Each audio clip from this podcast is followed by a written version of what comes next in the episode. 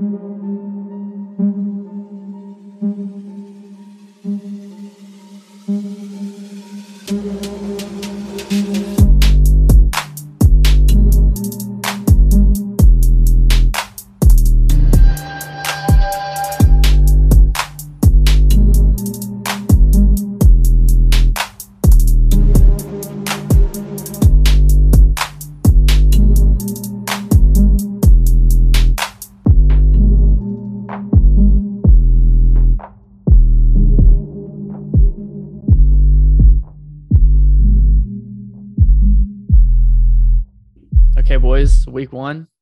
books. Um, I guess we were three and one as a squad. You know, we couldn't go four and zero since Georgia Tech and Clemson played each other, but um, I guess we'll start off with there. with the worst game, which was um, Georgia versus Oregon, a ranked matchup that would just was ugly. Yeah, it's um not you know, I thought we were gonna whoop up on them, but not do what we did Saturday. I mean, that was that was embarrassing uh, for Oregon, the quack attack. The quack Um, attack. Yeah. So um, I guess I'll just get into the the outstanding, you know, people in the in the matchup. Um, wouldn't be right if I didn't start out with Stetson, aka the mailman. Um, he had one of the best games I've ever seen. Um, him play at Georgia this far. Um, from a uh, comfortable standpoint, um, that's the most comfortable I've ever, I've ever seen him in the pocket. Um, you know, last year he had a lot of games where he would try to force throws, and before before the last three games of the season last year, he would he would make a lot of you know kind of stupid mistakes where he try to force throws and you know try to prove um, to himself and others and the coaching staff that he was a, the starting guy. Um, and we all know this year he doesn't have to do that. So I think that's why he has matured a lot in the in the passing game. Um, in the first half, his game was nearly perfect. He went eight, 18 for 21. I think it was like 240 something yards um, and a touchdown. And two of those, two or three of those incompletions were throwaways. Um, which it, those are examples of you know the play going dead and he didn't try to force anything and just threw it away and went on to the next play and that's something we never really saw last year um, usually in those those cases he would try to run and get back to the line of scrimmage or throw an interception um, so i mean you know for a guy like stetson to get that much comfortable in the pocket is something this offense needed. Um, and you saw saw Saturday what happens um, when that's the case. Yeah, Uh, you you talk about him being comfortable, and I mean, I think you're spot on there, and not having to prove himself anymore. I mean, like that little Johnny Manziel type scramble, he he just looks like I don't know. He's much more in control of his game, and he kind of feels relaxed and and just I don't know. You're like sometimes last year he seemed like he was kind of tensing up and maybe trying to force things or running too early, but this I don't know. He looked different in this game. Yeah, he was he was. I mean, he looked like a vet on Saturday. Yeah. Um, and we never really saw that last year. And another reason I think um, that was the case is because you know coming in, coming back to Georgia and earning a scholarship after JUCO, um, you know, he was always you know the second or third option. He was never the definite starter. You know, so he always had a chip on his shoulder, and he never really got to run with the ones for an extended extended period of time. Hell, even last year, him and Carson Beck were splitting reps at second string um, behind JT Daniels. Even when JT was hurt, um, he was still splitting reps with Carson Beck. And you saw um, even the year before that, he was uh, with Jamie Newman and um, The one. one. Jamie Um, Newman. Yeah, I mean he he he's never had a full off season where everybody knew he was the starting quarterback and he got all the reps with first team through spring and summer. And this is the first year that happened. And it, I mean, it just, you can tell the chemistry with wide receivers, his, you know, ability to move around the pocket was just, I don't want to say effortless, but just calm, cool, and collected. He, he never yeah. freaked out during the game once. And, you know, granted, he didn't get pressured a lot, um, which I'll talk about in a minute. Our offense of line, offensive line had an outstanding game as well.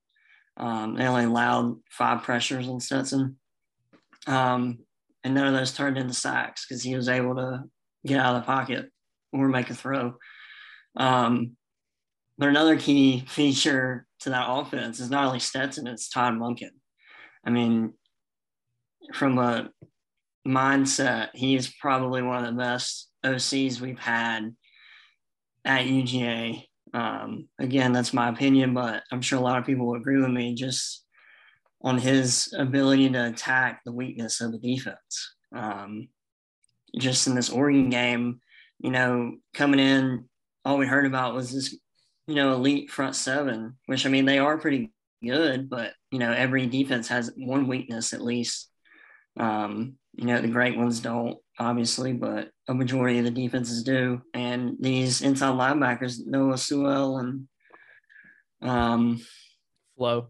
Yeah, Flo. Uh, I forgot his name because he didn't really do much, but yeah.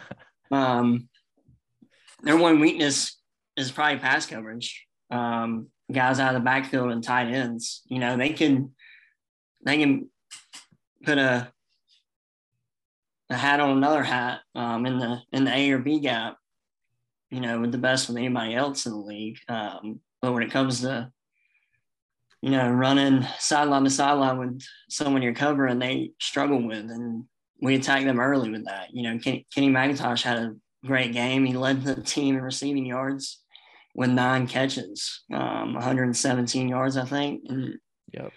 you know, we've only seen that with one other guy at UGA since Monken was there, and that was obviously James Cook last year. Um, so he exposed the, the inside linebackers early and often, and then he incorporated the tight end mismatching uh, shortly after. You know, um, so he was able to start the game off um, with their tails tucked under, you know, between their legs because they just were running all over the field. They didn't know what to do, and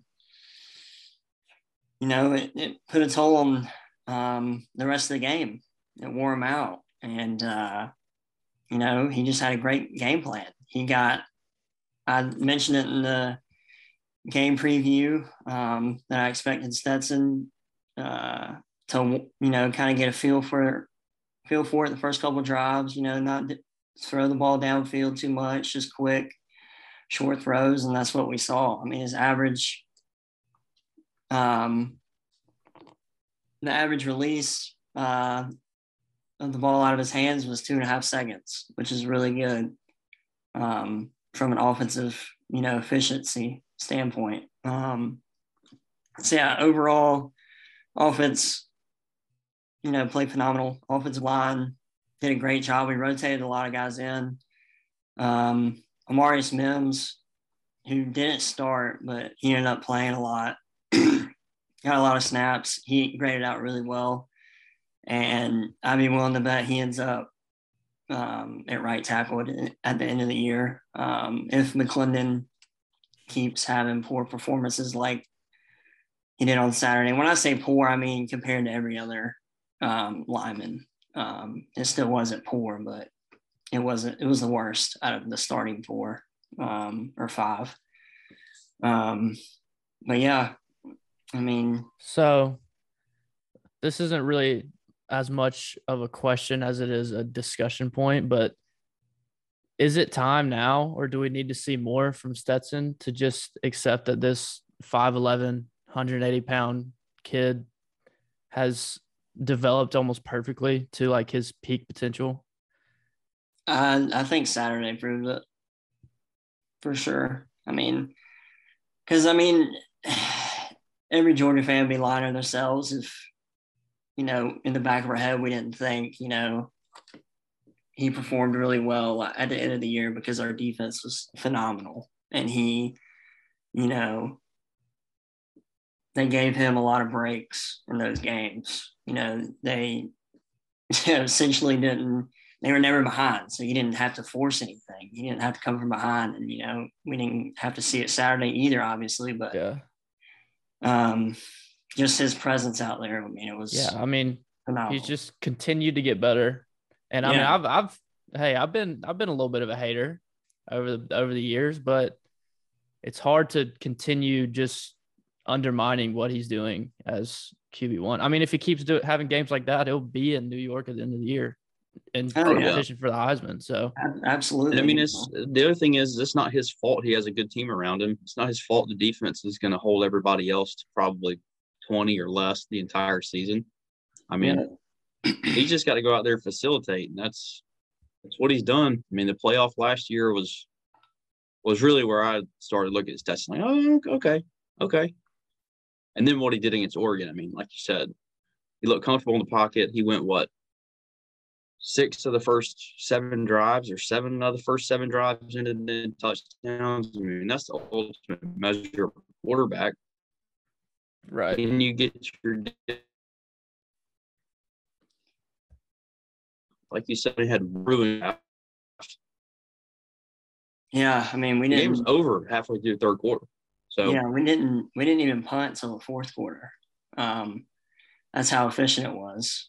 And I, I think I read a, a stat where it was, um, on the pass plays out of I think it was 31 of his pass attempts. Um, 70% of them, um,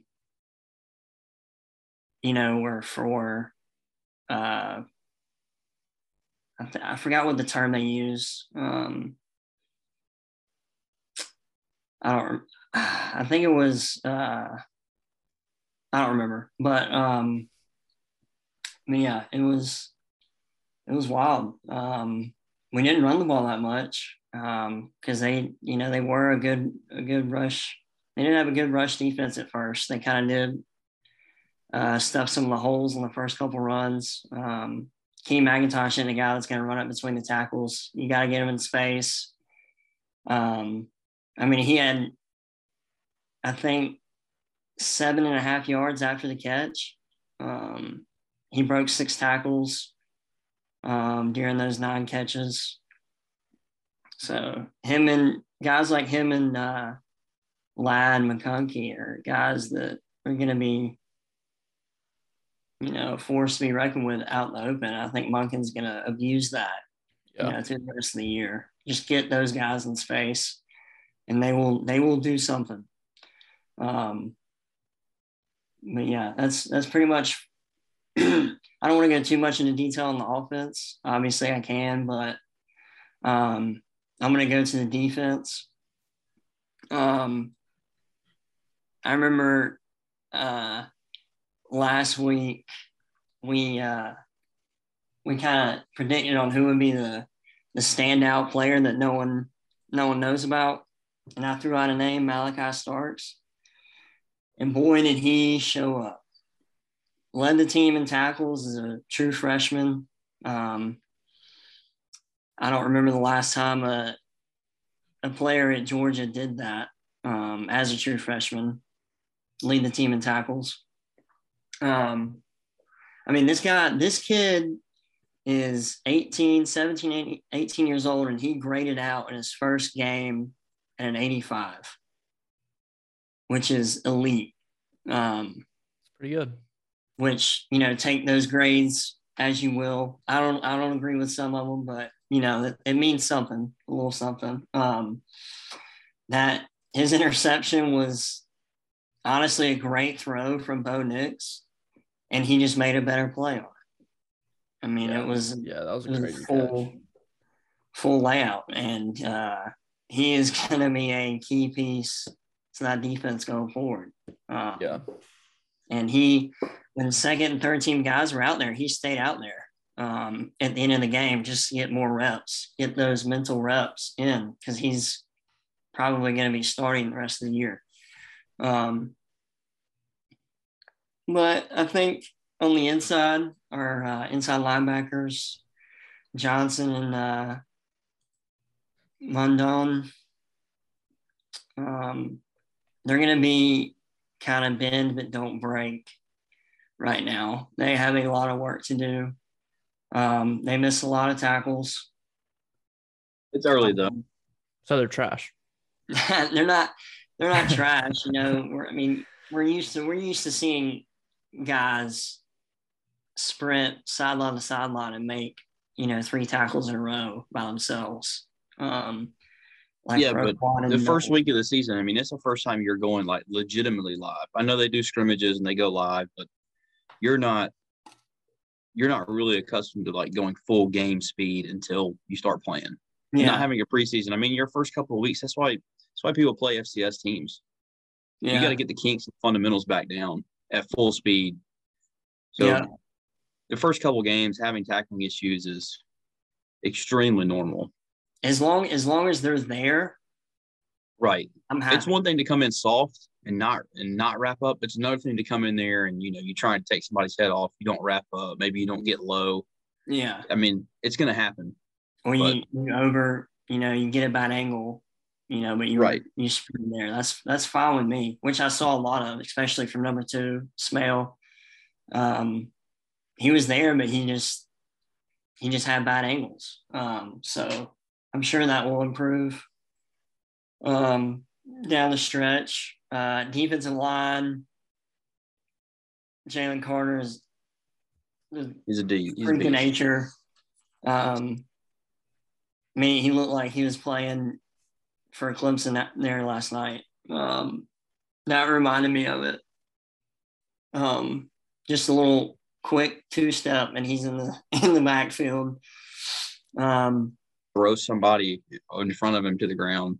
Yeah, the 330 pound guard to the ground like he's a little pup. Um, Which this is way off topic. I don't know if y'all saw this, but there was a there was like a sweet play that Utah State ran, and Will Anderson picked up the offensive lineman and threw him into the running back. I didn't see that. I don't think I saw that either. He's a I mean, savage. he he he literally used the guy blocking as a human javelin. I'm not surprised, um, but I am scared uh, in the future. You know, Oregon really didn't have a run it down your throat running back. Um, they try to spread things out um, like they've always been, but I'm scared when we, you know, get to that team that, like Kentucky, um, with Rodriguez, who just will run it 30 times a game down your throat. Um, how that interior line is going to hold up and pass rush as well. Because uh, I mean, all teams got to recognize now is double team Carter and who else you got, you know, yeah. um, which is really Nolan Smith and Robert Beal. But other than those guys on the outside, no one else really got penetration. Um, so um, I hope someone steps up down the road. Um, obviously, this Saturday is not going to be a good indicator because they're going to be playing offensive linemen that are smaller than Saturday. So, um, yeah, um, corners played well. Christopher Smith had a hell of a game at safety. He's the quarterback back there for the defense now. Um, and I, I just hope he doesn't get hurt. Um, but yeah, the defense play a lot better than I thought they were going to. I was I was impressed. And offense, um, you know, played as advertised, and uh, it looked it looked really well. I was very happy with the performance on Saturday. So I, I I'm pretty positive I already know who you're going to say for this, but just two names: offensive MVP of the game and then defensive MVP of the game. Yeah, I've already talked about him. I mean, it's Stetson and uh, Malachi. Malachi. Yeah. Yeah. Yeah. All right. Well, um, I guess we can go into the South Carolina game, unless we have any more questions for Davini. Sam, you good? At three, I think they said what they needed to say. Yeah. Um. All right. So I'm gonna go into some positives and some negatives from the game. Um. Obviously, we all saw it. It wasn't a pretty win by any means, um, but there were some positives you could draw out of it. Special teams obviously really won us the game. Um, two 50 plus yard field goals, a 51, and then I think a 53. Uh, and that was that guy's first two attempts in college, which is kind of crazy. I don't know the last time anyone's done that before, but pretty impressive. A fourth and five fake field goal um, that led to a touchdown, a 79 yard punt. Um, I don't that. I mean, obviously it helps you switch the field, but that didn't really, you know, help score any points. It's just kind of a cool stat in there. And then obviously the two punt block return for touchdowns. Um, those two really flipped the game. Uh, I don't really know. I, I mean, you know, when you block a pun return for a touchdown, you kind of take the ball out of your offense's hands for those two drives. But uh, I'm not convinced that the offense would have scored anyway. So I don't think we. I don't know if we even cover the spread if if those two block field or block punts don't happen. Um, so special teams was obviously the star of the game.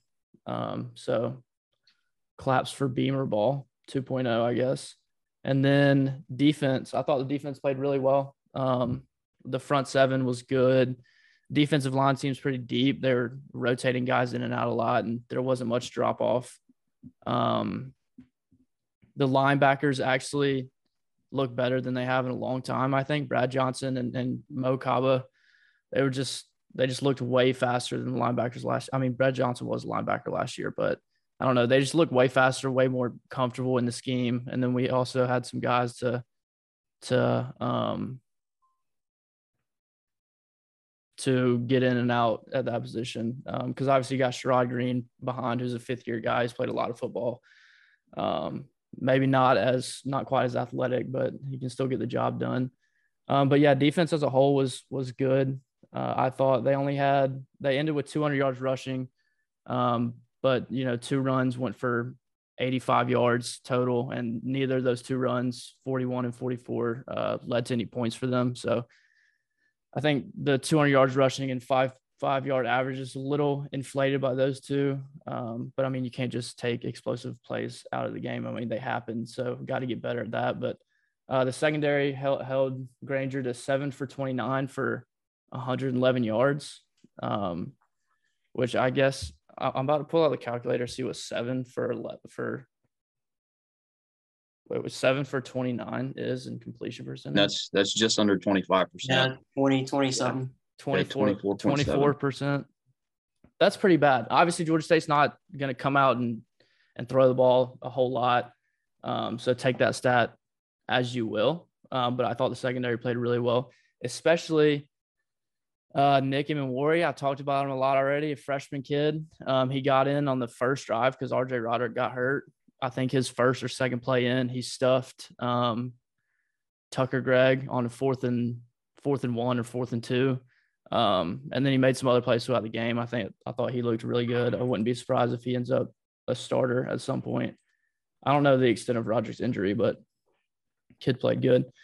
Um, now to the negatives.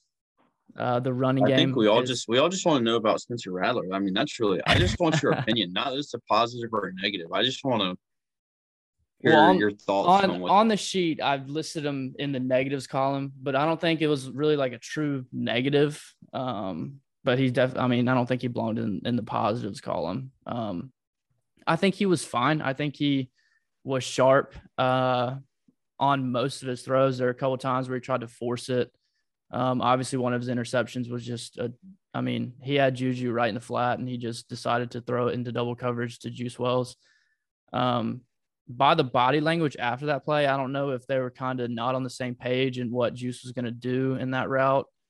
Um, but either way, was, that's you know he was trying to force the ball, which is obviously something we've seen from him at during his time at Oklahoma.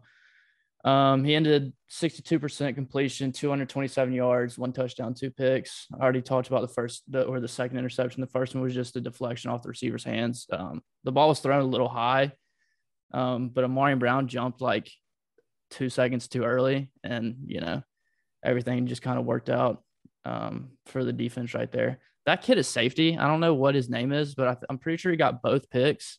And I don't know. That kid was that dude was all over the field. Um, but yeah, I mean, Rattler he also had some happy feet. Like I feel like the pass blocking was actually not bad. The run blocking was really bad, but I don't feel like the pass blocking was all that bad. Um, but he just got happy feet sometimes would kind of move himself into pressure when it wasn't necessary to. Um, but he definitely showed that he's pretty elite throwing the football while on the run. I mean, that pass to Jalen Brooks was right, was perfect. He had a couple nice ones to Juice Wells um, while scrambling out. Um, definitely showed how he can help in that aspect of the offense. Um, and then, yeah, I mean, I think, yeah, as a whole, I'm not upset with the game. Like I, I wish we could have. I mean, we only threw like two deep balls, two true deep balls, both to Josh Vann. Both, I don't know why we threw them, um, but I don't know. I mean, I think I think it was fine. I think it's the first game in a new offense with new weapons around you. Um, obviously, you know you've been practicing with them and scrimmaging with them, but like you said, when you actually play a game, that speed kind of ramps up a little bit. So I think they were just a little, um, just a little off. You know, got first game jitters for sure. Yeah, um, but I, I, mean, I think he was sharp. The ball looks good coming out of his hand. He's really accurate. Um, I think he's. I think this is going to be. Hopefully, this is this is not going to be the norm. That is more of a um, just kind of first game, not looking great. Um, yeah. I, I got two things that Sam that I'll let you go. Um, one is I know we talked a little bit about this last year, um, and when I wa- I was only able to watch the second half of the game. Um, but during that second half, I still, you know, questioned a lot of Satterfield's play calling. Um, I didn't, you know, obviously I'm not an offensive coordinator. He knows more than me, but just, you know, yeah, just just the, you know, how he would call the plays back to back, you know, in certain situations, and it just seemed him seemed like very bland. Like, it, yeah. you, you remember the Tennessee game last year? Well, I will say the only thing I will say about that is you play Arkansas next week. I understand That's not true. wanting to put much on tape. That's true, but at the same time, That's a really time, easy excuse to use. I mean, you got to win the game first, and if we're just going on offensive output, I think. I mean, I think special teams accounted for 19 points of our 35. So what that leaves? Yeah. I mean, do 16. We, we, the game would end we, 16 to 14. Did we see a lot of that last year? Though? A win's a win, baby. That's what I'm saying. But then um, you can also throw in the excuse we didn't have a quarterback. Like I get that too, but yeah, in terms of play calling, I would have liked liked it to like the playbook to be opened up a little bit more. And obviously, I don't know if if that's even a thing that happened. Like I don't know if the playbook was kind of muted for this game a little bit. Um, but I mean, with this, you know, this type of offense, this pro style, you're going to do a lot of um, kind of just quick passes out to the flats and honestly, a lot of the time there we had numbers out there, um, but our perimeter blocking just wasn't, just was kind of poor. Um, and then just too many like I don't know, just run power run plays. Like quit with the whole like zone shit. Our offensive linemen don't understand it. It's just not working. I don't know why. Like it just I don't know. It just doesn't make any sense. One more thing for me is get that man Josh Vann the football. Yeah, I don't know. And get your playmaker in space. He is the bet. That that new kid, yes, he looked good. Um, what's his face? Um, Juice Juice Wells looked Juice pretty Wells. good, and then Jalen yeah. Brooks was. Yeah, Jalen Jalen looked good too, but yeah. I just feel like Josh Vann is the the guy. Yeah, I don't really. I'm not really sure what happened. Um, I don't know if he's had. I've seen rumors that he had a bad camp and and whatnot. Um, I don't know. Rattler threw him a freaking strike for a first down on third and long, and he just dropped it, which from last year is not like him. From the years prior, he did have the drops like um, early into his career in South Carolina at South Carolina. But yeah, I got to give him the ball. Two targets is not good enough. Um, I mean, he's obviously a guy you know what he can do if you can get him hot, you know. Um, but yeah, I don't know. I feel like it's it's like we have a lot of playmakers and we're and you can tell from you know the stab book that we try to get a lot of different people involved, but it's almost like find someone that's hot for a game and just just throw the ball to him 12 times or run the ball 25 times. You know, we had eight we ran eight runs in the first half. I think I think Marshawn Lloyd had the best 30 yard game I've ever seen in my life. He looked super explosive. He was hurdling guys, breaking all sorts of tackles. I mean, I don't know. We got. I mean, establish like you got to establish something on. You got to get people hot. You can't just keep. That'll know. work I mean, itself out over the course of a yeah, year, though. Yeah, I don't know. But yeah, I mean, I'm not totally out on on the play calling necessarily, but um needs to. I don't. I feel like we were just trying a bunch of different shit, which I mean is is viable to do against Georgia State, even though it got hairy there for a minute. Um, but you really got to dial in some sort of identity for the offense because that's something that they never had last year either. So, yeah, that's fair. Um, I guess it's time to move on to Clemson, Georgia Tech. I don't know if if y'all want to do break it down separately or together or whatever. Just you know, let us know what's going on. We could kind of bounce off of each other. I mean, I really just let Sam go ahead and go. So she probably got a little bit more positive. I mean, you know, well, since we're talking about positives, we'll just go ahead and talk about DJ then. Um, I mean, obviously, last night, I don't think you're ever going to mistake that as a, a flawless quarterback performance. But, um, I mean, last year he only had one game where he had 200 yards passing, passing touchdown, no interceptions.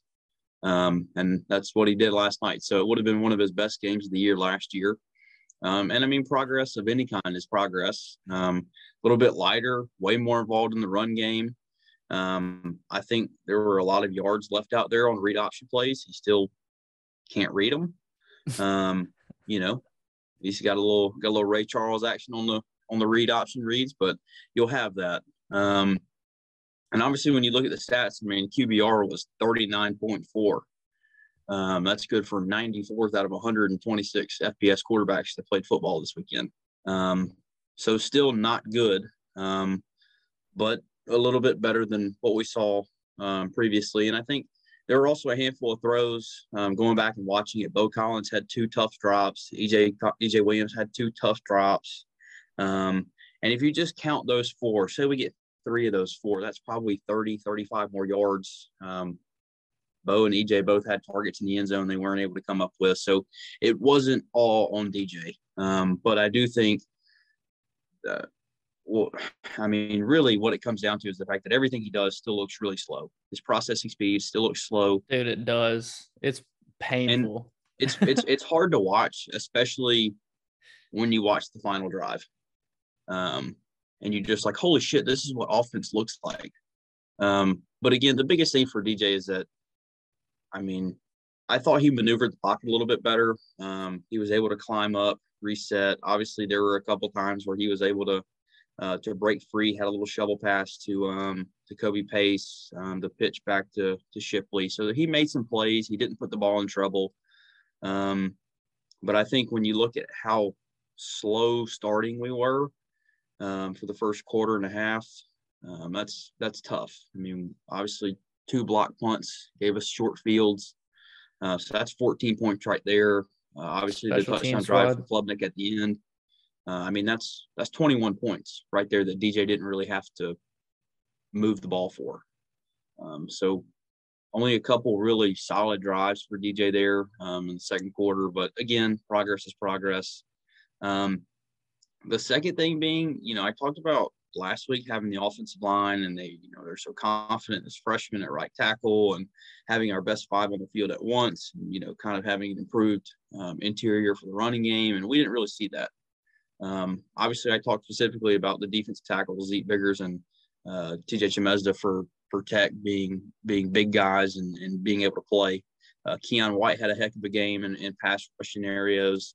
Um, but it was just a little bit disappointing because I felt like we had struggles in pass protection with Blake Miller um, against their best guy in Keion White. Other than that, we were pretty solid, but we just couldn't run the ball, um, at least not effectively. I mean, Shipley 10 for 42, Pace had five carries for 13, Mafah had eight for 28. I mean, combined, these guys were at three and a half yards a carry. Uh, so really not what I was hoping for. Um, but again, first game, I like that we mixed up a lot of the personnel groupings I talked about last week, having the tight ends out there, flexed out in the slot, moving them in line, H back, uh, and we did that. We didn't throw them the ball as much as I would have wanted to to see, but um, they were on the field and, and moving around nonetheless. You you give yourself options there, um, and then defensively, I mean, as advertised, you know, we we sat in the cover three shell the whole night. Said if you want to throw it five yards, we'll do it. Jeff Sims was extremely efficient. Um, and to his credit, he took what they gave him. Um, you know, Tech obviously had some some penalties and there were some drops um, that didn't help him. But I thought Jeff Sims played well. He did exactly what he needed to do. Didn't try and take the game over. Um, but the the biggest thing is the speed at linebacker. Having Barrett Carter and Trent Simpson just roaming around out there is a problem. I mean, we were going nine deep at defensive line without Xavier Thomas. Um, and it's just next man up. Uh, Bryan Bresee looked really explosive. I talked about in the the preview for the season, and even last week, kind of tempering expectations for him early. Um, and because we can rotate so much, you, I mean, I don't know if any of our defensive linemen played more than about 30 snaps. Um, everybody was fresh. Everybody was effective. KJ Henry looked like a, I mean, I've never seen him play like that. At the end of last year, he really came on and that was a heck of a way to start this year. Seven his, tackles. His girl left him for an NBA player, and he took that hey, shit personal. He's been in demon mode ever since. you just need to get your heart broke one time. So for KJ though, um, you love to see it. But again, I think what we're all going to be talking about for the next month, maybe the entire season, is the last drive. Um, you know, you you run Klubnik out there with with Dabo's son, a walk on, and uh, and our center fielder, and the offense just clicks. I mean, I went back and counted it. Sid, you can correct me if I'm wrong on this, but I counted seven of Georgia Tech's either starters or guys that were rotating heavily in the first half that were on the field during that drive. Um, so I mean, did he do it against their ones against the defense that was really balls to the wall? No, um, but he didn't have a whole lot of help with him either. Walk on running back as well, entire second team offensive line, moving the pocket, just very decisive with his throws. I mean, he looked good, um, but it's hard to take a whole lot from, you know, six passes and what he have, eight, nine snaps. But again, the offense just looked a whole lot different. Um, so we'll see kind of where that goes. Um, but yeah, I mean, special teams was good. Um, it was a good win. Obviously, it was a little, a little close there in the third quarter. Would have liked to see us open it up, but you know, credit to Tech. I felt like they did what they needed to do to stay in the game for a long time, and then once it got out of hand, um, you know, it kind of slipped away at the end. But I thought, again, I thought we looked, I thought we looked fine. Um, offense is still going to be a little bit of a concern, but hopefully the offensive line will gel a little bit, and we'll we'll just keep getting better. Dude, you could you could have the same exact recap for Clemson and South Carolina this week. Offense was okay, couldn't run the ball, threw the ball okay. Defense did their job, had two punt blocks. Literally.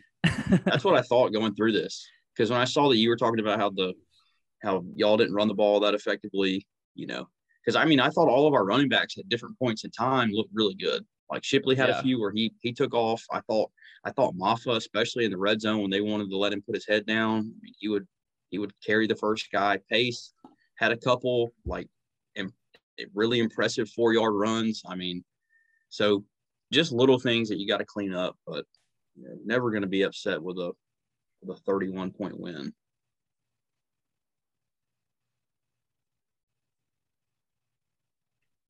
Yeah, I mean, I don't, I don't know if you have anything else, but I don't know. I kind of left last night with mixed emotions. Like, I think obviously I saw improvement in certain aspects for sure. I, I definitely, I mean, like I, I probably have a couple hot takes here that you'll hear from me, but just hear me out.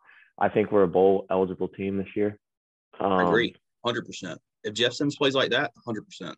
Yeah, I, I, I, I had a handful of calls last night that I disagreed with, um, with Chip, but offensively, he plays much more to the personnel we have instead of just being we're going to run a balanced offense out there and bang our heads up against the wall and something that we're not. Um, I think Dontae ran really hard. Uh, poor guy didn't have much to work with. Um, effort from the offensive line wasn't great. You're just sprinting uh, right into a brick wall. Yeah, he kept um, going though. He kept he doing makes, it. He's he's a tough runner. Um, I, I, thought we did a lot of um, really good misdirection, play action, and uh, screen. Work, working that into the offense. There are times where um, Clemson's defense was just. I mean, there were times where it felt like we were holding our own, and then there were a couple plays in a row where you feel like they're really getting Jeff, and things are just kind of the, that that barrier is about to break down real fast, and uh, we'd mix in a good screenplay and pick up a first down or pick up some good yardage. So I feel like uh, he really did a good job mixing that in. Um, biggest thing is, I mean, I hated the first call the, the first play of the game. Um, Jeff got hit as he threw. Yeah, I was gonna ask you about that. I mean, it's yeah, kind of I, it's kind of a hit or miss. Like you either I mean, a bunch of momentum or they get a bunch of momentum. The, well, I, I I think if Jeff throws that how he wanted to without the pressure, I think he throws that out and away. And if Nate doesn't get to it, nobody does. Yeah. Um, if he gets hit as he throws and puts a little too much air up under it, and they they they they. I mean, you got to think Nate's running with. I don't know who made the interception. Was it Mukuba, Mukuba, or uh, was it? Uh. Yeah, yeah. Was it him that made the interception? yeah, I mean, you got to think those guys can roll. So they just essentially took the air out of the ball if you don't put enough under it. So um, I didn't love that, but I think that's kind of one of those things where if if it goes as planned, it's either you take a shot and it's second and ten, or maybe you you get lucky and, and Nate outrun somebody. Um, it just the the odds of him underthrowing that, which I think he was supposed to come out there and fully intend to overthrow that ball or you know get lucky and get a reception out of it that ended up what happening. So it, I mean, it's kind of one of those things where the momentum gets taken away from you. Um, not that there really was any momentum, but it just really didn't get out on a good foot. But I, I'll say the defense came out and did enough through three quarters to to keep you in that ball game, hundred percent. Um, you take away uh, the block punt, and it's seventeen to ten at the end of the three. Yeah, I, that was one of the things I'll get to here in a little bit. But um, in terms of offense, um, pass protection, against that front, I really can't be mad at it. Uh, like I said, we're going to really try to protect the quarterback. I know Jacob said something about not having a tight end, but that's just what Chip's offense does. Um, he'll either run an H back out there, run two tight end sets, and leave one end to max protect. Uh, I thought I thought the offensive line looked pretty good for the circumstances, obviously. For the circum, like that's what I'm saying. I I I left there saying I said it to my dad and I said it to a couple other people against teams not named Georgia, or Clemson, I think we're going to put up points and I think we're going to move the ball well.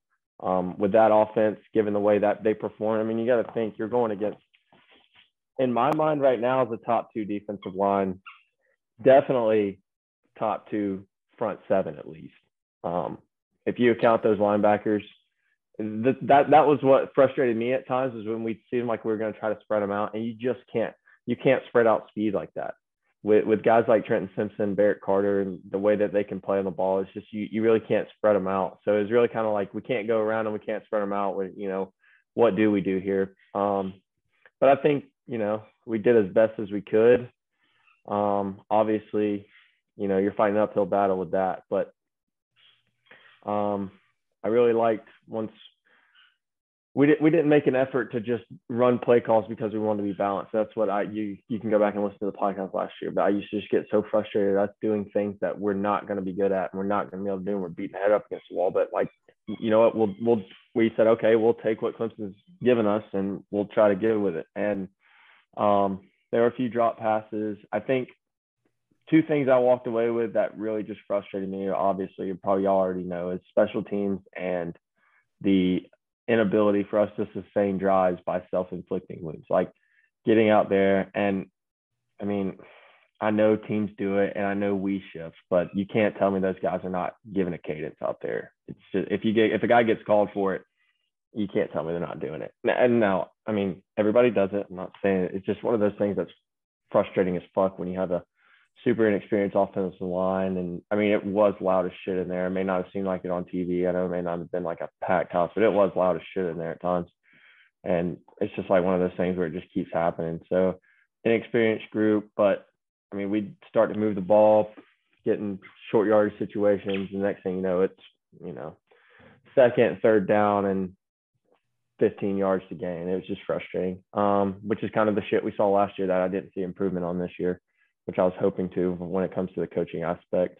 And then special teams, obviously. Um, kicking was much improved. I know we missed the 50 yarder, but if um, y'all paid attention to how it looked at all when we tried to kick field goals last year, it was miserable and it was ugly. So to go out there and distance was fine. You just pushed it right on the first one. And then I, I don't know what the next one was 42, 45 yards. I don't know. Five, I think. 45, but I mean, he nailed it. Um, that's promising. Um, like really promising, actually. We struggled so bad with that last year and actually ever since Jeff's been here. But um, I think that's really kind of what the difference was. Uh, I'll never say that officiating was a problem. Um, I do think we are at a point where we got to stop on third and long. We had just scored a touchdown. We were going to get the ball back. And honest opinion, I think Clemson kind of got bailed out on third and long when uh, they I always was, do. I think it was Beaux Collins um, back shoulder throw. It was kind of a shitty throw. He turned around. I mean, there was a grab of a jersey for a little bit, but definitely wasn't a push, and he fell down, and they called it. I would say the next play, very next play, Clemson took a shot and there was much more contact there and they didn't call anything. Um, that was really frustrating because it's kind of like one of those things you get a stop, you think you get a stop, and the wind kind of gets taken out of your cells. And then Charlie goes to make a tackle, the guy tucks his head down and they call targeting. And then there goes Charlie. So it's kind of one of those things where you had a little bit of momentum, you just made it a one score game, you're down four points, and then you face a little adversity and we just didn't respond to it well. No matter if it's a good call or not, I mean, you just got kind of respond to those kind of things, and we didn't handle that well. And that's kind of one of the things that frustrated me as well last year. Um, so that was really frustrating. I think from there, your G, your defense was just on the field way too much. There were times where your offense would go out there and put the defense right back on the field, and they're just asked to do too much, and you don't have the horses to run out there an entire game and asked to keep up with that defense that Clemson has, and uh, that's kind of why I think it got away from us. Um, but defensively, I will say secondary, obviously coaching is much better. There were, uh, I don't know how many sacks we had. I know there's at least three covered three. I think I, I, would honestly argue two of the three were just cut pure coverage sacks. Um, DJ not knowing where to go with the ball. Yeah. And um, if you look in the replay, there's literally nowhere for him to go with the ball. I mean, um, there's one. It, it looks funny because DJ's standing there for like eight seconds and just yeah. not not moving, not falls. doing anything. Yeah, and then just falls over. Yeah, and, and like, uh, that's so shocking. There were a couple plays where just wide open receivers, Keenan Johnson getting turned around, um, was frustrating. But honestly, I really don't think, and this is my honest opinion, and Clemson, as Sammy obviously know more about this and have a different opinion, but I really don't think Clemson put DJ in a position to turn the ball over that much. It, oh no! Not not there weren't the training wheels were on yeah, there was not many situations where he's sitting back, you know, having multiple reads, deciding where to go with the ball. It was very much um, one route, long developing route. He's going to sit back and hope to God that is open. And there were a couple of times where Beaux Collins put a good move on somebody and he was wide open, mostly Keenan Johnson. But um, and I'll I'll honestly say probably the same. We did the same for Jeff, and Jeff took care of the ball. There's one throw he went late to the far side of the field, which you can't do, and it should have been a pick six um, but we got lucky. But honestly, I, I, really don't think either team put their quarterback in a situation to turn the ball over much. It was very much, tra- like you said, training wheels are on. Um, yeah, short thought, routes, one thought, two reads. Yeah, I thought Georgia Tech's like intermediate passing game was really good. Jeff Sims looked looked you know confident in the pocket and was just throwing strikes out there for a while. Yeah, and I, I think that's kind of one of the things that we really need to build on and getting that rhythm. Nate McCollum, um, really wish I had him on my fantasy team because he's one of those guys that's just all over the place. Um, used him a lot. He made some really good catches, and then obviously Malik Rutherford made a nice catch on a fourth down. Uh, got those kind of guys. You got to get more involved. Um, I really would have liked to see Leo in the offense. I think EJ is going to be good. He's got he's got a little bit of the dropsies. I think. Um, a couple of them were tough passes. I know one was like on his back hip, but you know, in those kind of situations, it hits you in the hands. If you get your hands on it, I think you gotta um, you gotta make that catch. So um, I don't know. he made a really nice pass in the end zone that typically you'd see him he really underthrow or overthrow. So I think Jeff's gotten a little bit more coaching, having uh, Coach Wanky as his uh, or Wanky, whatever you want to call it. It sounds terrible either way, but uh, as a QB coach and yeah, I don't know. I, I, I like uh, when I say hot takes, I, I really don't mean this as in disrespect, but it, it's really frustrating to go out there and kill yourselves against a team like Clemson that I'm so used to seeing Clemson just be so dominant. But I and saying like I really hope you don't take this the wrong way with me saying this. It's not the same Clemson team that I'm used to seeing. It's not where they don't. I I honestly don't feel like they have that alpha receiver Tee Higgins, Justin Ross. Um, it's and I, I think and if is going to be that guy, he only had two targets. Right, and, and I think Beaux Collins is going to be a really good receiver, but those jump balls that y'all were throwing last night, I mean, we we still don't get our head turned around on them. If you got, got those alphas that y'all are used to having, I mean, I think two of those are at least caught for a touchdown. It, it that's my opinion. Uh, you may think I'm wrong, but I agree. Um, um, and I think Will Shipley's a hell of a running back. He's young, but it's like there was just something different about having Travis Etienne back there, or you know, just those well, guys. This was this different. was something I, I talked to Davini about last night. It's just because I feel like we have three really solid running backs. They're all very much like our receivers. They're all the same style. They're all the same yeah. body type. We yeah. don't have anybody that's really like a, a scat back that you can you can throw the ball to. We don't have somebody that Todd Monken can run out there in that James Cook role or what Travis yeah. yeah. for us. Yeah. We don't and have a game breaker anywhere on the offense. Yeah. And if and we do have him at receiver, if Beaux Collins is going to be the guy, we don't have a quarterback that can facilitate the ball well enough for him to break the game. Yeah. Uh, yeah. And for DJ, it's so weird because it's their styles are different, but I see a lot of the things that frustrated me about Jeff in DJ in terms of y'all's first drive. He just lets the snap go right over his face mask. I'm like, bro, you're huge. And those are kind of, but what are, what are you doing? And I get it, it's a rocket right at your face, but bro, it's third down. Like you, you, you have no choice. Catch the ball and run the play. And then like, there's times where like he just, I don't know, he falls down. He just looks so uncoordinated. I don't know what it is about him, but it, it's not like he doesn't care, but it just looks like he's out there nonchalant. And that's what really frustrates me. And then there's times when Jeff looks out there not taking care, and it's essentially just taking care of the ball. You know what I'm saying? Like there's times where DJ just doesn't do that. And that's why I think it would frustrate me watching it. That was the first time I watched him play in person. It was kind of one of those things you're like, dude, this dude looks like he could be the man out there. And I don't know. He ain't got played, it. He just yeah, he just doesn't have it. I, I wish I would have stayed. I mean, we had to get on the road. Um, after y'all scored that last touchdown, I dipped before Cade came in the game just to see the difference. Um, I don't really even know who we had on the field to be honest. I haven't gone back and watched it, but um, I wish I would have been able to see the difference. But yeah, dude, that's what I mean. I know I'm kind of rambling here, but it really frustrates me to go out there and kill ourselves because I honestly feel like we can.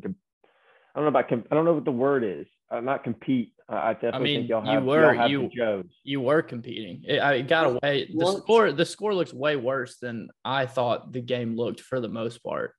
Y'all looked a lot better, much improved than last year. That's for sure on the offense yeah. and even the defense. Even the defensive line. I, I, I think our defensive line is our strength. To be yeah, honest with you. I, I was impressed with the penetration y'all were getting. Um, yeah. But another thing is, I mean, y'all had what ten penalties? Nine. we had we had more penalty yardage than rushing yardage, and we really didn't run the ball that poorly. We ran it yeah. okay. Like so that tells you. There was times, like you said earlier, that y'all would just hurt yourselves. I mean, those we, key penalties on like big drives that y'all are having would just be ruined by yeah. a second and twenty. Yeah. You know?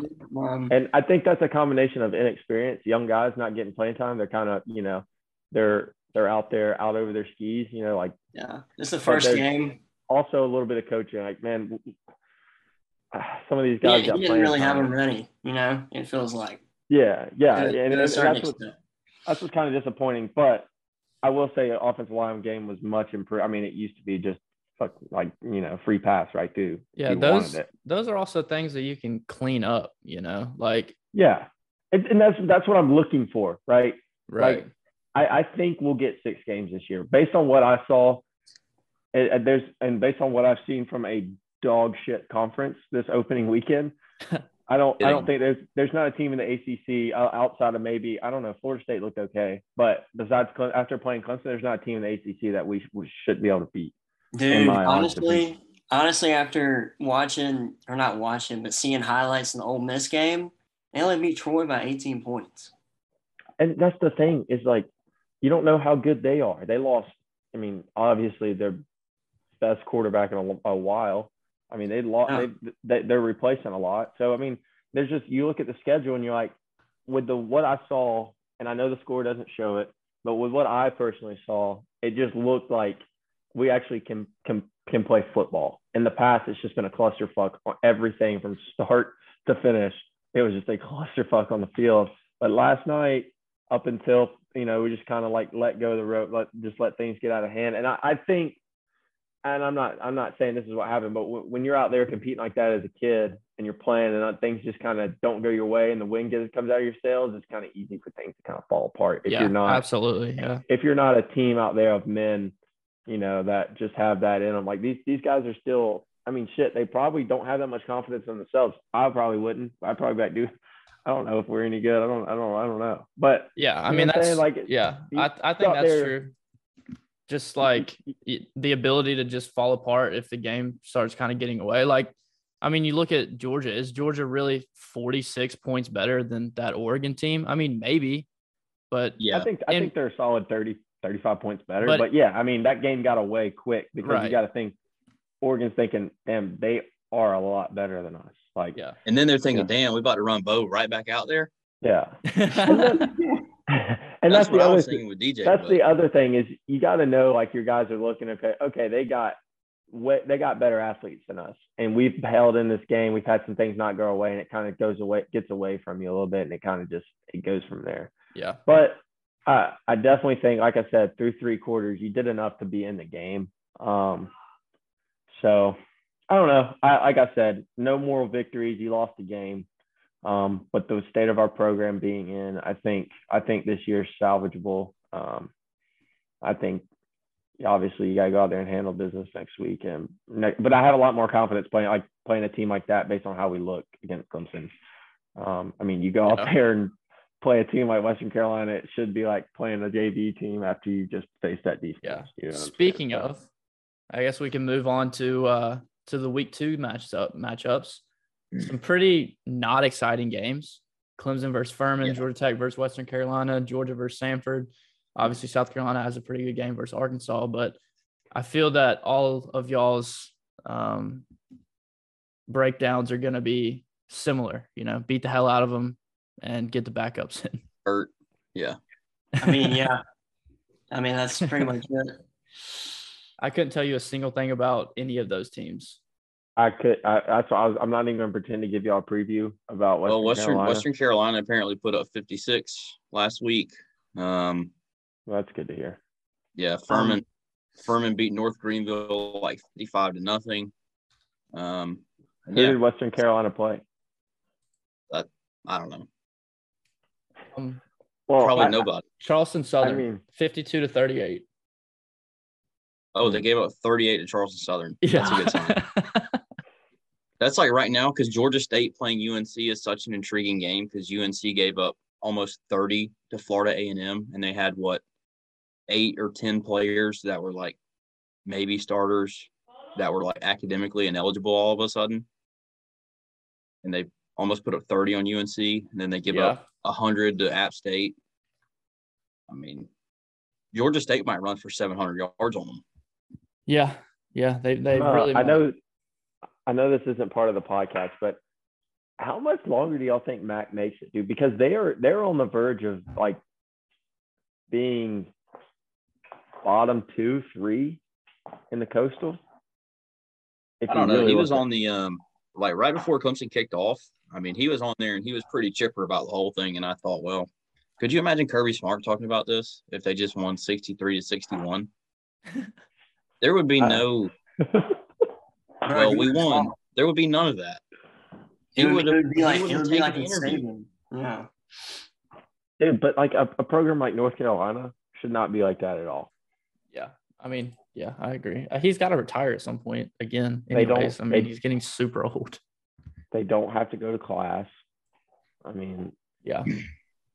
Yeah, but- they, I guess, you know, we don't really need to get too deep into those breakdowns. There's, I mean, you can watch for the little things like the run game or you know whatever you want to watch for, but it's just going to be a bunch of slaughters anyways. Um, I don't so know. We'll probably we'll probably win like twenty one to nothing. We'll probably go out there and lose. Yeah, it'll be so bad that Cade won't take a snap the whole game. um, I guess I can jump into Arkansas though, which is a really intriguing matchup. I was surprised when the line came out at eight or eight and a half or whatever it's at. Um, but honestly, I don't know if y'all got to watch. I'm, I'm sure Davini didn't since their games were at the same time. Watch the Arkansas versus Cincinnati game. Neither of those teams, neither of those teams looked very good. Um, you know, um, Cincinnati had a lot of chances downfield for wide open receivers. The quarterback overthrew at least two from what I saw. Um, Their but quarterback started out real bad and got real good by the end of the game. And I don't know how much of that was him and how much of that was Arkansas. yeah, but Arkansas's defense didn't didn't impress me a whole lot. Obviously, they have um, what's that bumper pool? That's that dude's name at Yeah, linebacker. him and him and Jalen Catalon are two. pretty damn Catalon got hurt, and I don't know if he's going to be ready uh, for the game They're, or they're not. both, they're both future draft picks. Yeah, but um, obviously we gotta for you know keys to the game, whatever. We gotta run the ball better. I mean, there's nothing more I need to say about that. We just gotta run the ball better. Marshawn Lloyd again looked. I thought he looked really explosive and, and quick, um, but we just gotta open some more lanes. Um, and it really going back, I, I rewatched the game. Going back and rewatching it on a lot of the run plays, it looks really well blocked. And then right when the running back gets the line of scrimmage, someone comes off their block. So it's like I feel like the line line's getting in the right spot. They just need to kind of stick their blocks. Um, Hold a little bit. yeah, just just hold. I mean, screw it. Um, another key, I think we need to take more shots downfield. Like Davini, Davini asked where Josh Vann was, and he was non-existent. Um, Jalen Brooks had some really nice catches. I mean, I would like to see he's a, a bigger guy, a lot of athleticism. I mean, throw throw the ball downfield to him again with Juice Wells. Um, you know, I don't I don't mind the little quick passes and, and bubble screens and stuff like that every every now and then. I mean, that's a large part of this offense, anyways. But I'd like to, you know, see us run the ball a little bit more effectively, than maybe use some um, uh, play action to to take some shots downfield because obviously Rattler has arm and, and we have some guys that can at least catch the ball. So um, I think that would that's super important for the offense to be even mildly successful. Um, and then I think you know the defense played well uh, against a, a run first team um, and a team that runs a lot of read options and and options and RPOs and quarterback runs and all that stuff, all the similar stuff that Arkansas does. Um, Arkansas is just obviously a lot better at it. Um, but make, making KJ Jefferson beat you through the air, I think is important because I, you know, I trust our secondary. Um, I mean, they, they get a little handsy from time to time. Uh, they got a lot handsy in the Georgia State game here and there, but um, make them beat you They're there. Don't don't let them, you know, don't let them run for 100 yards and two touchdowns on the ground. Um, make him, and he, obviously he has weapons, but you know, make him beat you through the air. Um, but yeah, I mean, I'm pretty, I'm excited about this game. It's in Arkansas, which obviously doesn't play in our favor. Uh, I think I saw a stat we're like two and 11 in our last, um, whatever, 13 away games, which is, which is not good. Um, but yeah, they say you make the biggest jump as a team from week one to week two. So hopefully that happens. Yeah, you could see glimpses of it being there um, in all facets of the game, but you know, just got to block a little bit better for the for the running backs, and um, Rattler has to just kind of stay within the offense and not try to force stuff. But I think it could it could be a pretty interesting game just because our defense I think will will be able to keep us in there for a while. I don't you know you can't expect having any special teams points necessarily, but also I think we have um, really good special teams units, so we'll see how that affects the game. But um, yeah, I don't know. Do you have any questions? Do do we? I don't. I don't even have a prediction yet. I haven't even thought into it enough. was, I mean, that was what I was about to ask, but it's also kind of like I feel like Arkansas's offense at this point is just kind of a complete mystery because obviously, I mean, uh, Jadon Haselwood's over there from Oklahoma. right. Um, they tried to force feed him a little bit based on what I saw. I think he had a touchdown though. yeah. Um, So it's not like they don't have any weapons. Um, but it really feels like, like you said, if you can make KJ Jefferson have to sit in the pocket and throw, I mean, you gotta, you, I feel like you gotta like your chances a little bit. Um, yeah. But the, I mean, I think the biggest thing, like you talked about, is just the defensive line. If you can, if you can keep keep rotating guys in, not let them run the ball, contain Jefferson. I mean, you got to like your chances because, like you said, I don't feel like Cincinnati did anything special. Their quarterback made some throws in the second half for sure. Um, but I mean, I feel like it's very even. You said you were a little bit surprised about the line, and I don't know if it's because it's so far apart at no, eight. Because I don't, I don't know. I figured somewhere around like twelve or something. That might be a little too high. Maybe I'm a little bit too low on my own squad, but um, see, I'm just kind of thinking that early in the season, you don't really know much about the team per se. You just know who right. the players are, and right. even though, like you said, Rattler didn't play great, but I mean, he's going to give you a chance against everybody. Right. Because Arkansas didn't look as clean, maybe as I expected. I'm kind of sitting here thinking that at eight, hell, you got a you got a hell of a chance here, but I don't know. I'm I'm gonna think on it a little bit more, and we're picking that game here in a second. Yeah, we're picking it. So so I'll I'll I'll try to think up a, a prediction and then give it to y'all there. But uh, that's all I, I got know. for for that Arkansas I, I, I think I, I obviously I, I missed most of your uh, recap, but I guess this kind of plays into the preview. I think you're a little. I mean, obviously you're at the game and shit. I don't know how sarcastic you would be. I think you're a little tough on on not your expectations, but just like what you saw, and I think you're more down on than what we really saw. I guess it, it tends to happen when you're a fan of the team. That's but just you know Georgia State in the moment. It's easy to do. Yeah. Georgia State's uh, they have athletes. They're in Atlanta. It's a good place to be for power. I mean, a Group Five program. Like, they you knew they were going to come out there and play well, and also, I mean, it's first time having Spencer Rattler in the the the offense, you know, with live reps um, in a game. Second year with a coach, like I mean, you, it takes a minute for things to click. So I really, and and I guess you can say the same thing for Arkansas, but really, I, I don't know how much Arkansas improved based on last year. Yeah, they add Haselwood, but you know, I, I really think that can be almost negligible at depending on how you're playing defense. Uh, he's not really one of those guys that I don't think is going to go. I mean, they also lost Treylon Burks. Right. So so it's it's kind of like negative. Right. yeah. So I don't know how much better they got. I think y'all got better. Yeah. Based on last year. So I really I think you're a little tough on it.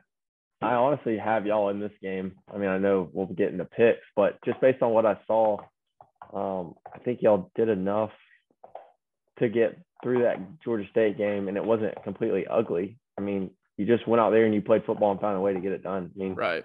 There's something to be said about teams that do that because, you know, obviously I've seen teams that are incapable of doing that against yeah, teams like South that. Carolina so, under Will Muschamp. I mean, uh, us in, in recent years. So, Vinny, like come said, defend Muschamp. I don't know. I like I said, I missed your recaps. I don't know how serious you were about all the text messages and stuff, but oh no, I mean, you know, he had, when, he had a lot when, more grace when you're at the game Saturday night. Yeah, when you're at the game and just you go through a whole preseason where it's like, wow, this offense could could actually be pretty good, and then they kind of come out flat. It's definitely disappointing. You know, you go down at one point in the Georgia State game, uh, 14-12. Obviously, you you come back. The offense had the best drive of the game right there and came back down the field and scored. But it's just, you know, it was an overreaction for sure during the game. But yeah, you'll have that. Can't wait to do it 11 more times with y'all. Exactly. All right, let's get on into the pick, Sam. All right, so a little recap of last week. Um, Sid, I mean, we, obviously we all kind of got screwed on Utah. Shout out to Florida. Shout out Anthony Richardson. Yeah. Um, but yeah, Sid. I mean, Sid only had two losses last week. Uh, paced us in points. Um, I came in second strictly because of the uh, the the Seminoles pulling it out for me. So that was that was game. pretty. Um, but yeah, on to this week. Um, so the first game we got is Louisville and Central Florida. This is a home game for UCF. They're a six and a half point favorite here. Um, I don't know. I want to take I want to take UCF, but I just don't feel comfortable with it. I feel like as bad as Louisville played last week against Syracuse, Syracuse is actually a halfway decent team. Um, I don't know. I'm I'm gonna take Louisville here. I'm gonna I'm gonna ride with the ACC boys. I mean, um, I'm. I was also looking at this game as probably one of the tougher ones for me to pick, but I really kind of think, like you said, as bad as Louisville kind of looked like out there, it's it's kind of like you better go out there and you know get that righted pretty quick, and then also we don't know what UCF really has to be honest. So I'm, I'm it just feels like a Malik Cunningham run for 200 yards kind of deal. You know yeah, what I mean? I'm thinking the same thing, and I'm also praying UCF is um, kind of asshole, so that it ends up being a little bit better of a matchup for us in a couple weeks. So I think I'm gonna go. Okay. I think I'm gonna go UCF. Obviously, Louisville got slapped by Syracuse, 31 to seven. Um, and then UCF won. Obviously, I mean they played South Carolina State, but their new quarterback John Rhys Plumlee, went for almost 400 all-purpose yards. Um, so I'm I've, obviously Louisville's defense isn't very good, so we'll go we'll go UCF. I'm going UCF as well. Um, I think Louisville's going to score a lot more than the last game. I think it's going to be a just a freaking shootout. I think UCF's going to come out on top. I agree with the shootout. I think we're going to see lots of offense. Um, next game up is game day. Um, Bama's a casual 20 point favorite over Texas. So instead of us picking this game, uh, we're going to decide whether Bama's going to cover or not. And I think they will. I think it's going to be an absolute bloodbath. yeah, I think uh, I think Connor hitting not cover right there is just doing his best to cover up for the Big 12 a little bit there, you know, showing a little bit of that love, even though they won't be there much longer. But yeah, I'd love I, to see I, it be competitive though. I, I really, I, I, really just don't think it will be. I, I think, I think Al, it might be, you know, a 14 point game going into halftime or so, and then I think Alabama just kind of runs away with it, and it ends up they end up covering. Yeah, I agree with all that. Um, I didn't watch the Texas game versus the UL Monroe Warhawks at all this past weekend, uh, but just looking at the stat book, it doesn't look like anybody necessarily had a great game like Ewers, um, Bijan Robinson.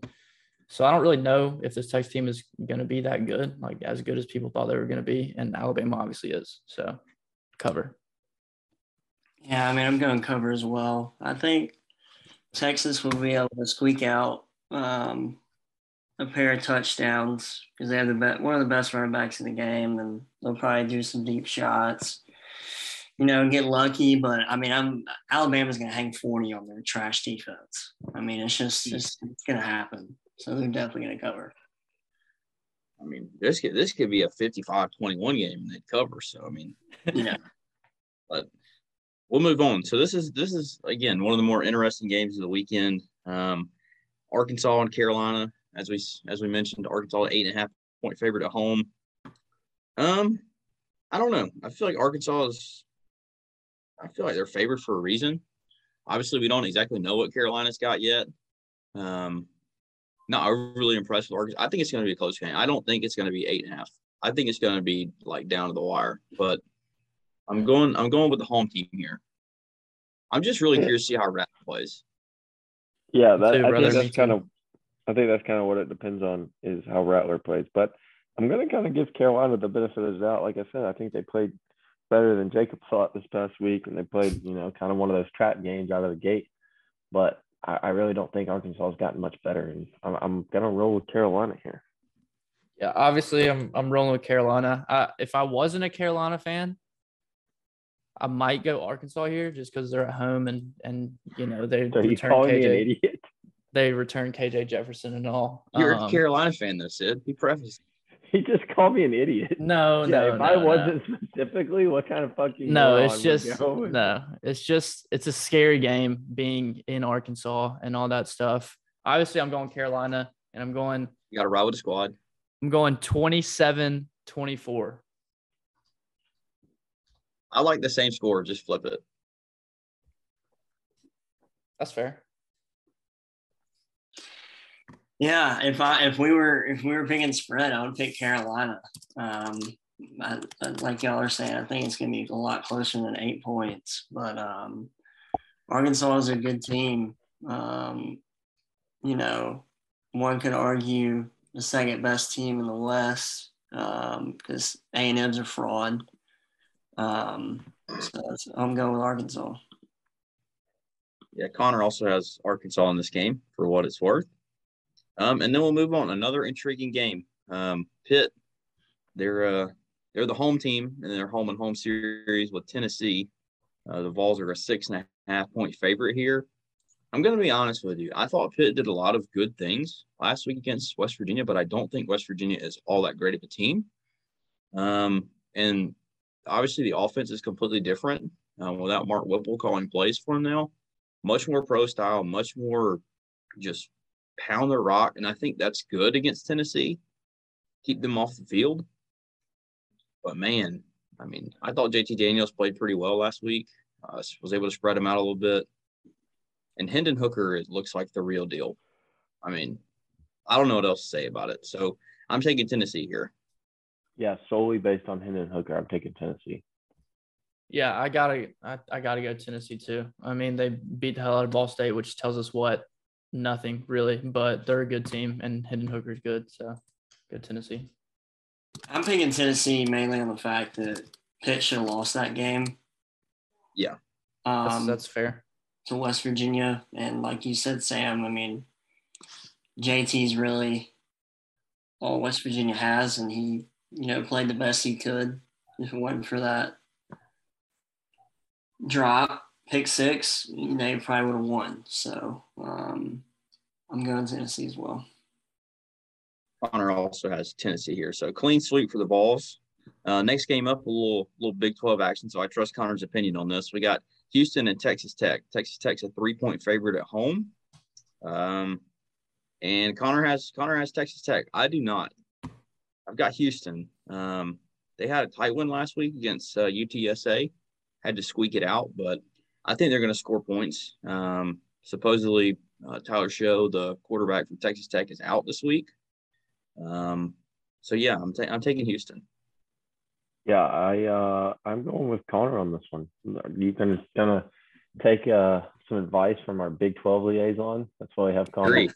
You know, that's never a bad play and, though. Yeah, and uh, I'm gonna go with Texas Tech. Uh, yeah, I think I don't really know much about either of these teams, but I think I'm gonna go Texas Tech. You said their quarterback was hurt, but I guess their backup came in and had a pretty damn good game. Um, so yeah, I don't know. I'll go Texas Tech. Oh, how I envy Texas Tech then. Just kidding. Cut that out. Yeah, I don't. I don't. I mean, I don't know what to do here. Um, I think I think I'm gonna go Houston. Okay, I see you. I like it.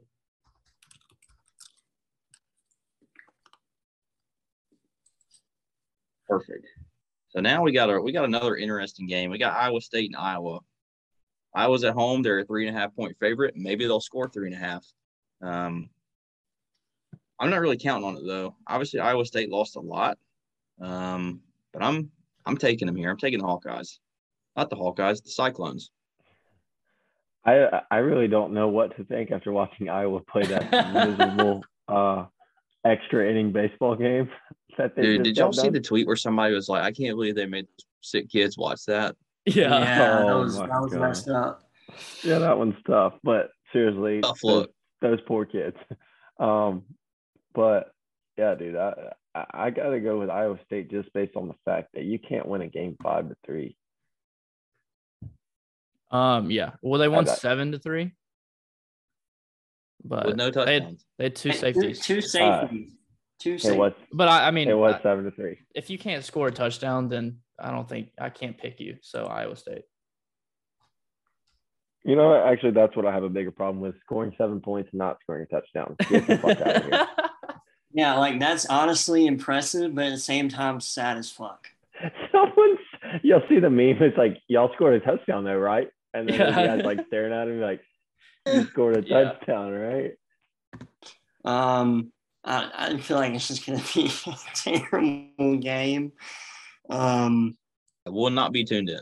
Yeah, Iowa's defense is good, but their offense is so bad. So bad. An FCS team held them to a field goal. Dude, think Love about how I it. felt. We played Clemson and scored ten points and a touch uh, a touchdown. they couldn't. They played San Diego. They played South Dakota State, bro. and couldn't score a touchdown. They Couldn't probably won't have one draft pick on that team this year. Dude, they couldn't. They couldn't move the ball. That's they a they bunch couldn't of, just score a touchdown. bunch They of teachers and lumberjacks on that team. yeah, Dude, you literally. imagine. But here's the thing: as an Iowa fan, I know we're rambling here, but you know that you know your offense is just boring, like outdated, just terrible, and you you got to sit there and watch that. 166 total yards against South Dakota. That's like impressive how bad that is. But we'll move on. Connor's got Iowa State here, uh, so another another clean sweep. Um, the next game I have is is Kentucky and Florida. Florida is a four and a half point favorite here at home.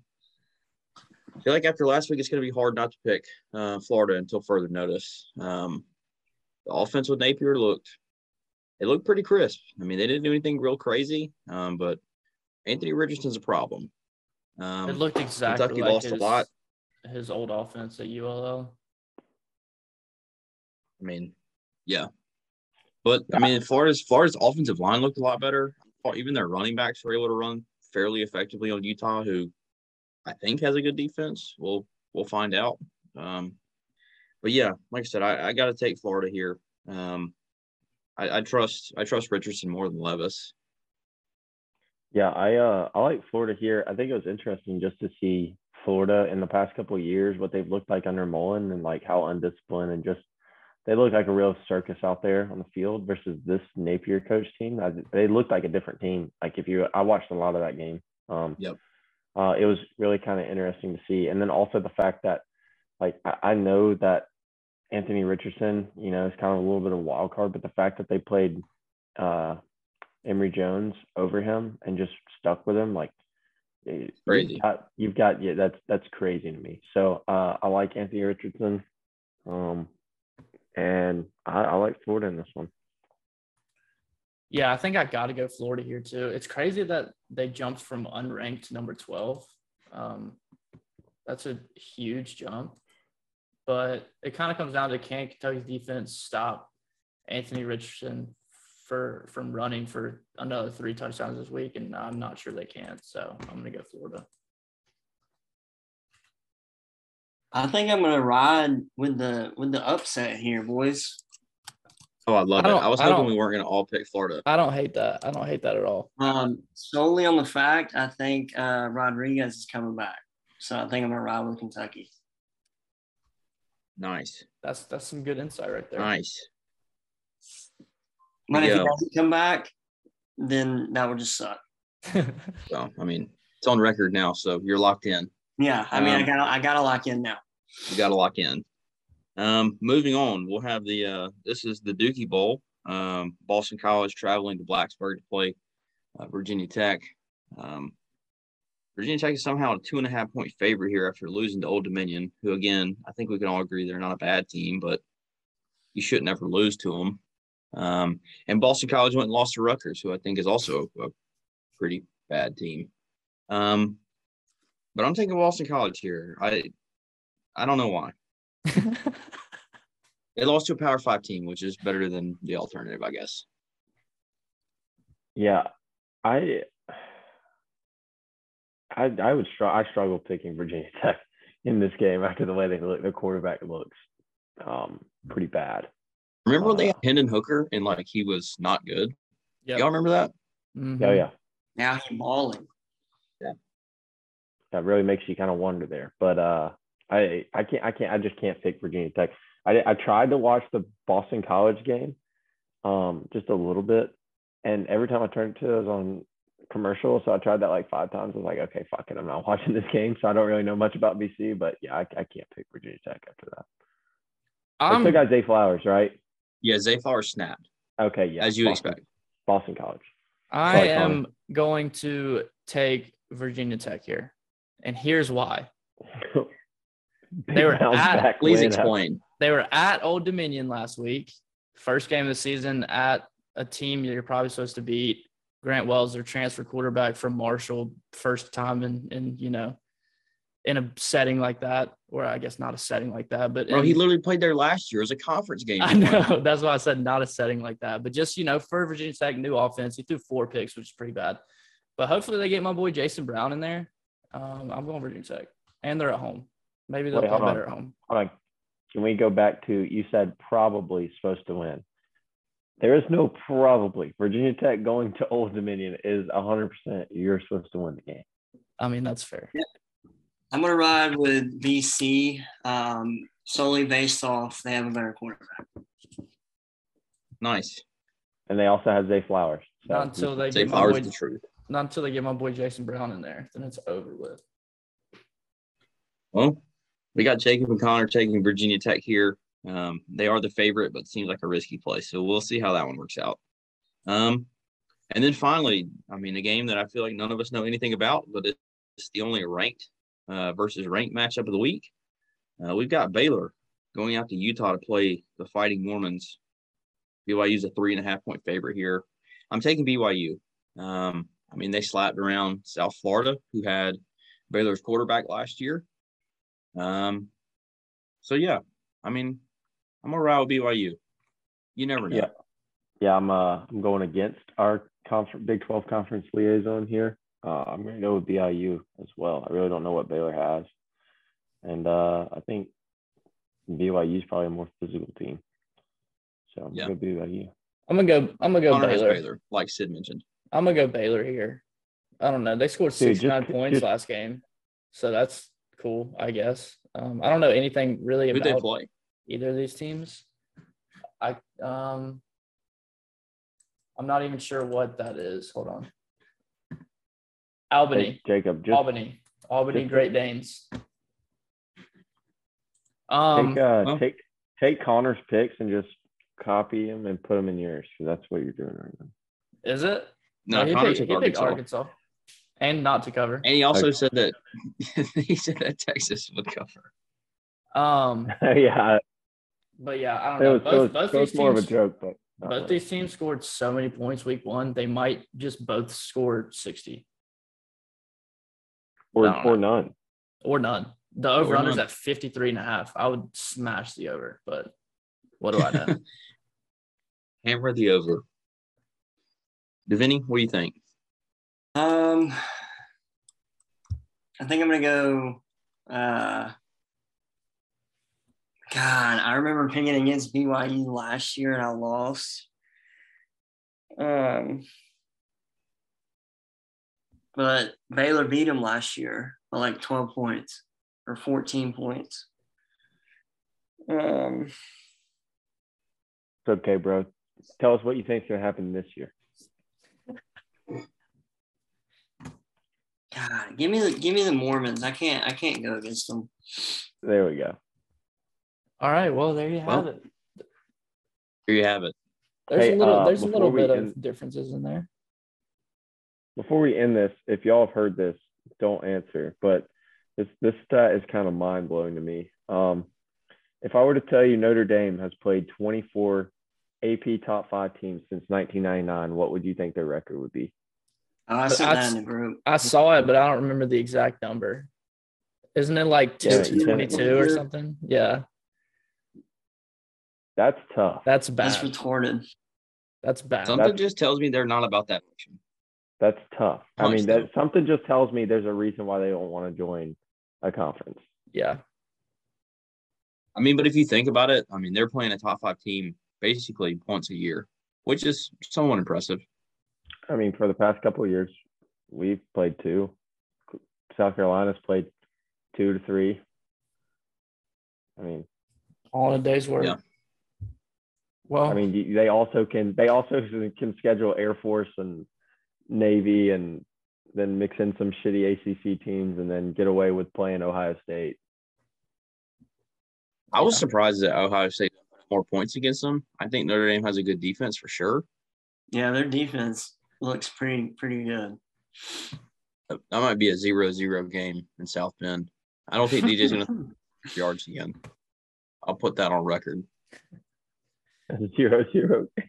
Cade, Cade, Cade's gonna be starting by that game, bro. Best game he's ever played was at Notre Dame. So Best game he'll ever play was at Notre Dame, and he lost. maybe So, he facts. should go play for Notre Dame. Cade, Cade's about to snap. I saw a tweet. I saw a tweet earlier, and it was like your 2023 uh, starting quarterback for the Oregon Ducks, DJ Uiagalelei. Here's the thing, dude. They've been talking about it like nonstop about how he's on track to graduate in December, um, and that he's like been totally on the three-year NFL plan. And I just have a sinking feeling that one way or the other, he's not going to be our quarterback next year. I would Whether have he to, goes to draft and doesn't get picked, I would have or to he agree with you. transfers. Um, Yeah, there's there's no in between. at the half of the at the end of the year, my boy.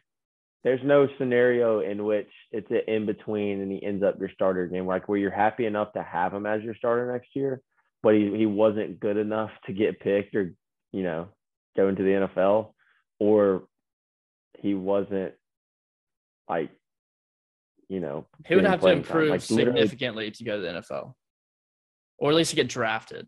oh yeah, oh yeah. Right. But also, like, you don't see a scenario unless Cade's just not good, in which he's not, in which he's your quarterback next year. Well, Then I just can't foresee the- Cade ever being any worse. Then so. you got the the Visalign kid coming in next year, whatever his name is. What's his name? Oh yeah, Vizzina, Viz- Vizzina, Vizinia. Yeah, yeah, that guy. But anyways, we've gone on way too long anyways, so we'll cut it right here. We'll I mean, be while we're here, should we just go ahead and take bets on how many games it's going to take before Cade's a starter? I'm, I'm thinking by game three. Game I think three. midway. I think God. Think midway through the season. You think he's about to do Furman like that? Yeah, yeah, no. DJ's about DJ. DJ's about to go out there and play like ass against Furman. Turn the ball over a couple times. They're gonna try to turn him loose, and they're gonna be like, "Okay, fuck this. Let's put Cade in there." Wouldn't be surprised. Yeah, that's hey, fair. can we say something nice about Brian Kelly this time? Because he's No. That was what I was going to say for then. Then y'all got to talk about Cade starting tonight. I wanted to just go ahead and see. Um, If any- I don't have I don't have anything nice to for the say game. about Brian Kelly. I just brought it up because did y'all see how a reporter was late to their press conference and he Yeah. was upset and said something? And the reporter said, maybe if you win, I'll be on time. Yeah, Bro's just savage. already getting clowned. Already getting clowned. Yeah, he'll be he'll be out of there in three years. To answer your question about Cade, Sam, I think uh, it's going to be halftime of the NC State game. And Oh, I think it. I think it'll be Yeah. after we lose NC State. That's he- my prediction. uh, y'all are going to be down. Y'all are going to be down to NC State at half, and y'all are going to bring him in, and he's not going to look back. Do we come back and win the game? Yep. Oh, so he's like that. And y'all uh, make it to the playoff with him at QB. Oh my gosh. Let's chill. Let's relax. Sign me up. I'll sign that one in Dude, blood. Damn, all they their only loss, NC State didn't look good. Their only loss that could happen is Notre Dame. Sam That's it. Hartman's back for Wake. Notre Yeah, Dame. but he's playing the best def- one of the best defensive fronts in the in the nation. Louisville looked good. Yeah. They beat him by twenty something last year, and DJ was butthole. South Carolina will probably beat them. It's just you know, there's yeah, just South too many. Carolina, Notre Dame, There's just too many games that they'll, they'll probably lose. and, and who, who do y'all have in the ACC championship? I mean, my What's My your money- bet? I don't know. I want to say Miami, but I don't think they're going to be that good. I don't know. Anyways, I don't know. Anyways, before we keep going any longer, we'll end it right here. We'll be back. in. We'll be back next week with breakdowns, hopefully a South Carolina dub, and then we'll look toward week three. Big South Carolina Georgia game. Could be even bigger if we win at Arkansas. So we'll see. But thanks for listening. Peace.